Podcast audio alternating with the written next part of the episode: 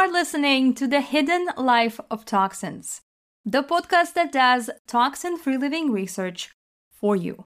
My name is Christina Vine, and my mission is to help you become an empowered consumer who knows how to avoid day to day toxins without hours of research and hundreds of Google searches. In this episode, you're going to learn about a common food additive that sounds very safe and natural, but in reality isn't. I'm talking about citric acid. You have probably seen it on ingredient labels, and chances are you believe it to be just an acid from citrus fruits or even just concentrated lemon juice. I used to believe that too, until I did some research and learned the truth. Citric acid is widely used in foods and supplements. And because it sounds so harmless, most people don't question the safety of citric acid and consume it daily in significant amounts, if you think about it, without actually knowing what they are ingesting. If you have been reading ingredient labels and skipping over citric acid because you believe it to be natural, this episode is for you. Let's dive in. You might be thinking, okay, so you're saying that citric acid is not as natural as it sounds. What, does this mean that it's not found in citrus fruits? Why is it called citric acid then? Let me answer this. Citric acid does occur naturally in citrus fruits.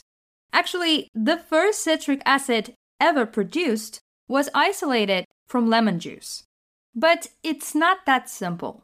More than a century later, it was discovered that penicillium mold could produce citric acid from sugar. And then another discovery was made. An American scientist found that strains of the mold Aspergillus niger are especially efficient in producing citric acid from sugar. This happened during the First World War. The war disrupted Italian citrus experts, and since there weren't enough citrus fruits to isolate citric acid from, the industry needed another way to manufacture it. And the discovery that a certain type of mold could produce citric acid from sugar was right on time. Pfizer began using this new technique to produce citric acid on an industrial level. And two years later, the technique was also adopted by a Belgian company that still exists and uses mold to produce citric acid. Now, if produced using mold doesn't sound too bad, know that Aspergillus niger is classified as toxic black mold. So the war ended, the Italian citrus exports were restored, and yet the industry didn't go back to isolating citric acid from fruits. Today, approximately 99% of the world's citric acid is produced using mold. But why didn't they go back to isolating citric acid from fruits? Because it is much cheaper to produce it using mold. Citric acid produced in this way is called manufactured citric acid or MCA, but you won't find it listed that way on ingredient labels. It's always just citric acid. According to the FDA, citric acid is generally recognized as safe, but no scientific studies were done to evaluate the safety of MCA when ingested in substantial amounts over long periods of time.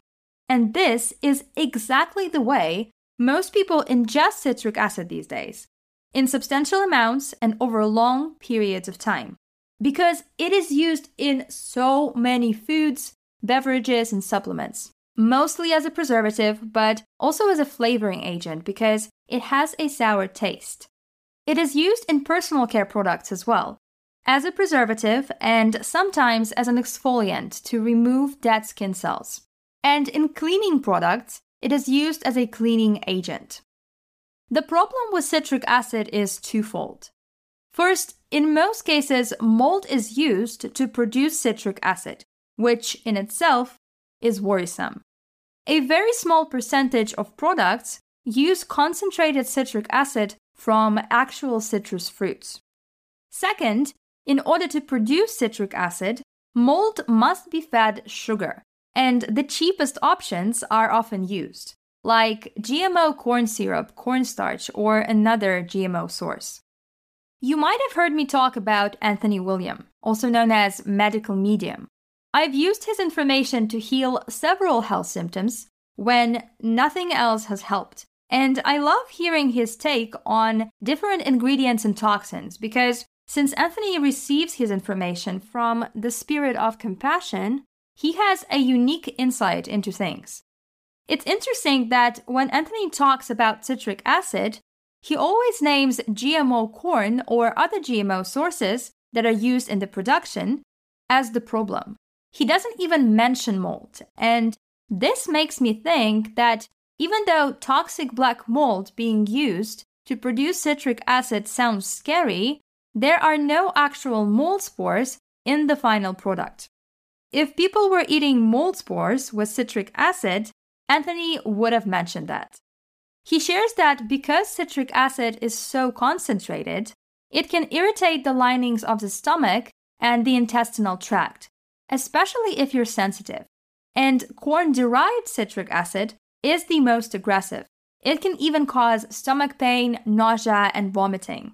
Even though the FDA says that citric acid is generally recognized as safe, there are multiple case reports of people experiencing inflammation after ingesting foods and drinks that contain citric acid. And Medical Medium also shares that citric acid can contain additives that are not listed on ingredient labels. And these additives are also very irritating to the linings of the digestive system. All right, let's put it all together.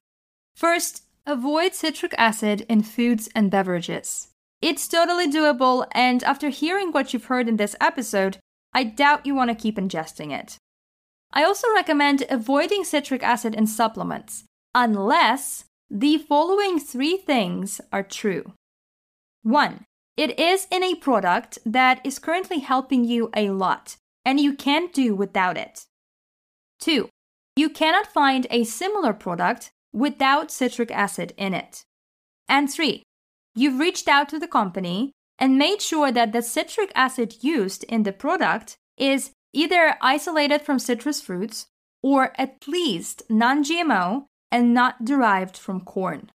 If these three things are true, and you're not so sensitive that you're experiencing actual digestive system pain or inflammation after taking that supplement, citric acid can be okay, as an exception. Now, what about citric acid in personal care products? You might have seen it listed on personal care ingredient labels as well. I'm okay with it. Citric acid and salts derived from citric acid, those ingredients with citrate in the name, are actually among the safest preservatives used in personal care products today. Yes, a perfect case scenario is the company uses non GMO citric acid in their products. If not, it doesn't necessarily need to be a deal breaker since citric acid is used in personal care products in very small amounts. I would probably avoid citric acid in dental care products, but it's up to you. To sum up, compared to other food additives, citric acid is not that bad. It is not a carcinogen or an endocrine disruptor, but it can be irritating to the linings of the stomach and the intestinal tract. Plus, it is usually derived from GMO sources. This is the main problem here, in my opinion. And yes, most citric acid is produced using mold, but I am not really worried about it after hearing medical medium's take on this. So avoid citric acid in foods, beverages, and supplements, but don't be afraid of small amounts of it in personal care products. If you have any questions about non toxic living, Join me and more than 400 like minded conscious consumers in our free Hidden Life of Toxins Facebook group and get your questions answered. The link to join us is in the show notes. That's it for this episode. Thank you so much for listening. I'll see you next week.